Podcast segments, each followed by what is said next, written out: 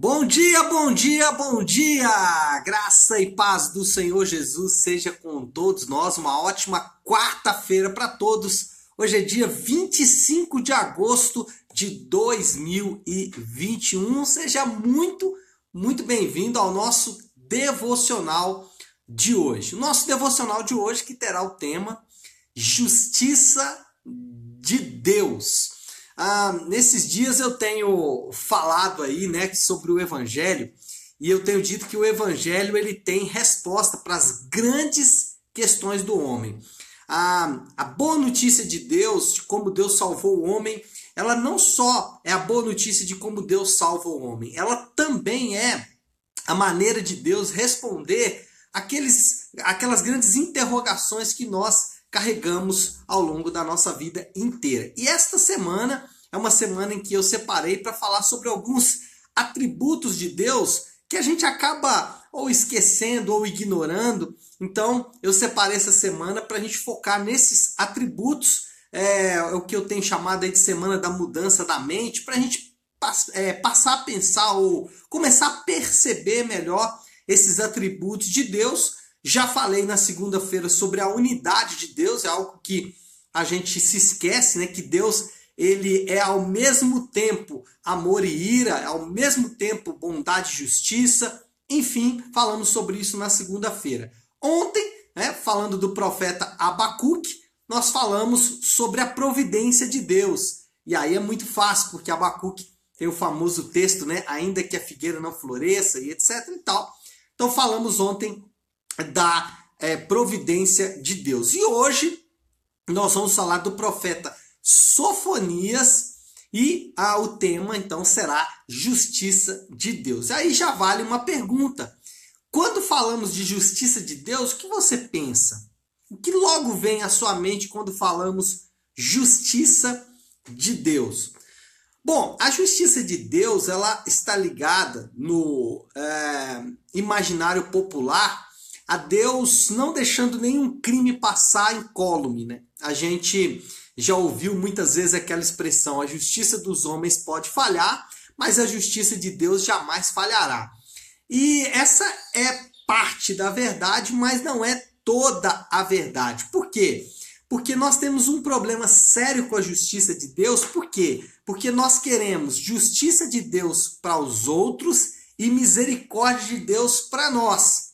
Para os outros, nós queremos que Deus seja muito severo, que Deus não deixe passar nenhum crime. Mas para nós mesmos, nós queremos que o Senhor tenha misericórdia, até porque Deus sabe que situações atenuantes nos levaram a tomar aquelas atitudes. Então, é, quando a gente fala sobre é, justiça de Deus, a gente pode incorrer nesse erro, o erro da justiça própria. Não, mas eu sou muito bom, faço mal para ninguém. É, então você, quando pensa assim, você está pensando um pouco equivocado sobre a justiça de Deus. Bom, deixa eu contextualizar o assunto aqui dentro do profeta Sofonias, para que a gente possa então construir o nosso raciocínio desta manhã.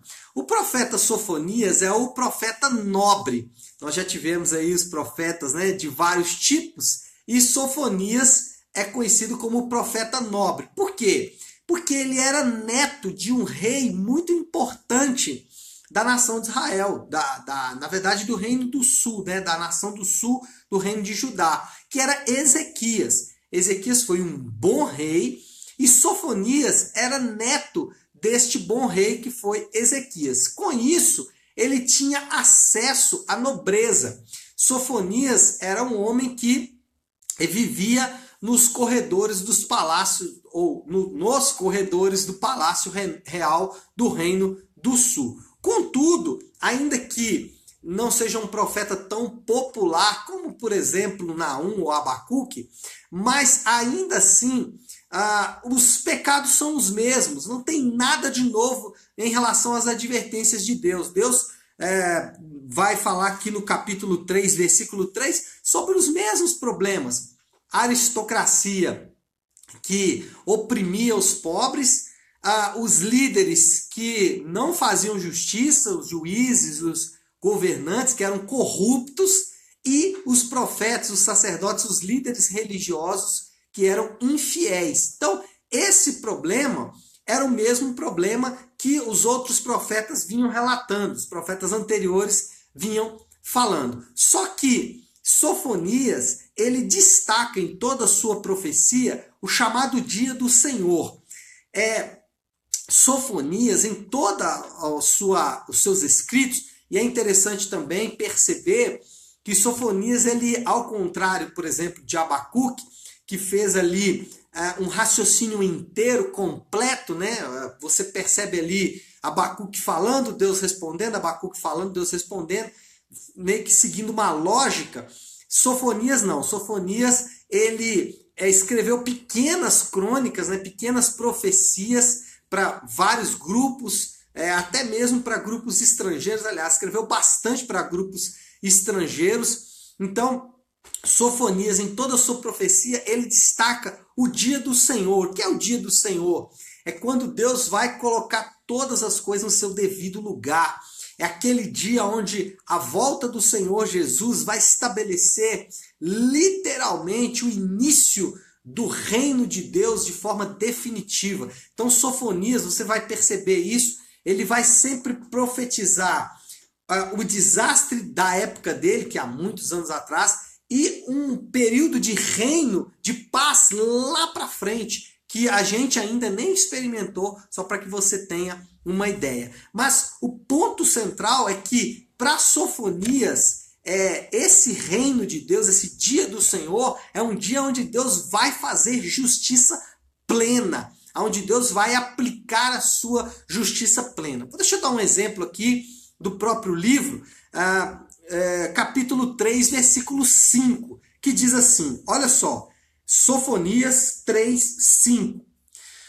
No meio dela está o Senhor, que é justo e que jamais comete injustiça. A cada manhã ele ministra a sua justiça, e a cada novo dia ele não falha. Mas o injusto não se envergonha da sua injustiça. Bom, Sofonias vai destacar então o dia do Senhor, esse reino vindouro, e ele vai se lembrar, ou ele vai ah, chamar a baila mesmo, ele vai destacar a justiça de Deus, o fato de que Deus vai fazer justiça. E aí é importante, sobre a justiça de Deus, nós compreendermos algumas coisas importantíssimas. A primeira coisa que nós temos que compreender sobre a justiça de Deus é que todos os atos de Deus são justos. Preste atenção, Deus nunca vai agir com injustiça. Então, quando nós percebemos, ou quando a gente vê, quando a gente lê de forma, às vezes até assustado, né? Alguns livros dos profetas e os profetas falando exatamente de Deus levantar um imperador ímpio para fazer justiça, e essa justiça ela inclui a condenação ou até a morte de indivíduos, indivíduos cruéis, nós nos assustamos. Mas Deus, ele nunca age com injustiça. Tudo que Deus faz é baseado em sua justiça. Nesse sentido, sabendo que Deus é um Deus justo, nós precisamos compreender que Deus vai punir todos os pecados. Os pecados grandes, as grandes falhas, os grandes pecados, os pecados é, que, as, que, a gente comete ou que as pessoas cometem que são evidentes, né? os crimes que a gente comete ou que as pessoas cometem e que são evidentes, aqueles que a gente fala assim, ah, isso Deus vai fazer justiça. Esses pecados, os pecados é, não só aparentes, mas muito evidentes, muito é, é, assombrosos, né? aqueles grandes pecados, mas também Deus vai punir os pequenos pecados. Aquela mentirinha que você fala, aquele cliquezinho no site que você faz, né? aquela fofoquinha, aquela murmuração, né? aquelas pequenas coisas que nós fazemos, nós cometemos, todos os pecados serão punidos. Deus precisa punir todos os pecados. Se não, se ele não fizesse isso, Se ele deixasse passar um só que fosse, não, isso aí eu vou deixar passar. Ele seria injusto. Mas só que Deus, ele é justo em todos os seus atos. Deus sempre vai agir com justiça. Segunda coisa que precisamos compreender sobre a justiça é que ele vai punir todos os pecados. Deus nunca vai agir com injustiça. E aí nós temos um primeiro problema. Não há justo, nem um sequer. Ninguém é justo. Não sou eu que estou afirmando isso. Romanos 3,10, Paulo fala com todas as letras. Só que Paulo está citando um texto do Antigo Testamento. Ou seja, não há dúvidas nenhuma de que o fato, a verdade de que não há um justo, nenhum sequer, é uma verdade global da palavra de Deus. Então, quando a gente fala não há um justo, nenhum sequer, e a gente pega, por exemplo, né, aquele ditado que eu falei lá no início do imaginário popular, né? A justiça dos homens pode falhar, mas a justiça de Deus jamais falha. E quando eu pego o primeiro ponto, Deus jamais vai agir com injustiça, Deus vai punir todos os pecados, e não há um justo nenhum sequer, percebe que eu estou querendo construir aqui? É o fato de que nós não somos inocentes. Anota aí o que eu vou dizer. A transgressão da lei de Deus vale para todos. Todos nós somos transgressores da lei de Deus. Não há um justo, nenhum sequer. E isso aqui é tenebroso. Por quê? Por que, que isso aqui é pavoroso? Porque se Deus é justo e vai punir todos os pecados e não há um justo sequer, não somos inocentes, então nós estamos debaixo do juízo e da justiça de Deus. E aqui é esse segundo ponto, ele é um alerta, um alerta contra a arrogância. Porque muitas vezes nós somos arrogantes, nós achamos que nós somos bons demais e que infiéis são aqueles outros lá. Infiéis são aqueles outros irmãos, são aquelas outras pessoas, mas eu sou muito bom. Olha só, eu não faço mal para ninguém. Eu não, de, não dou prejuízo para ninguém. É só que a lei de Deus vale para todos. A menor transgressão da lei, ela deve ser punida da mesma forma. Se Deus não fizesse isso, ele seria injusto. Então, o fato de Deus ser justo significa que Deus ele precisa punir o menor dos pecados. E como não há um justo, nenhum sequer, nós estamos debaixo da justiça de Deus. E se Deus não punir o pecado, ele é um Deus injusto. Nossa, pastor, então o negócio está feio para o nosso lado. Entramos então no terceiro ponto. Porque em Jesus somos justificados. E aqui está uma das doutrinas mais lindas das mais lindas das escrituras. A Bíblia diz que o escrito de dívida que era contra nós foi encravado na cruz. O que que isso significa? Que os nossos pecados, que a gente fala, né? É, a, a justiça dos homens pode falhar, mas a justiça de Deus não falha.